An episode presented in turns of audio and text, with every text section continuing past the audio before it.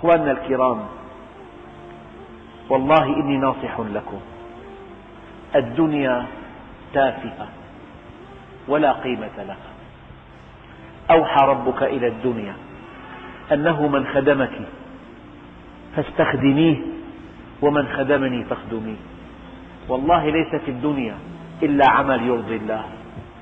هذا الذي يموت وقد أرضى الله قبل أن يموت. هذا لم يمت. أنا زرت قبل أيام رجل له باع طويل في تعليم القرآن. منذ خمسين عاما يعلم كتاب الله صبحا ومساء ليلا ونهارا. أصيب بمرض عضال قلت لأولاده قلت والله ليست هذه مصيبة. المصيبة أن يمضي الإنسان حياته في المعاصي ثم يأتيه مرض عضال. ماذا يفعل؟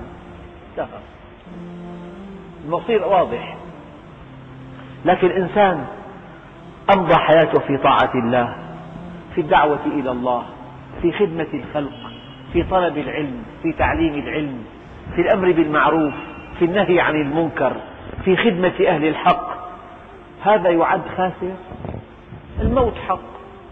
لا بد من أن يأتي الموت.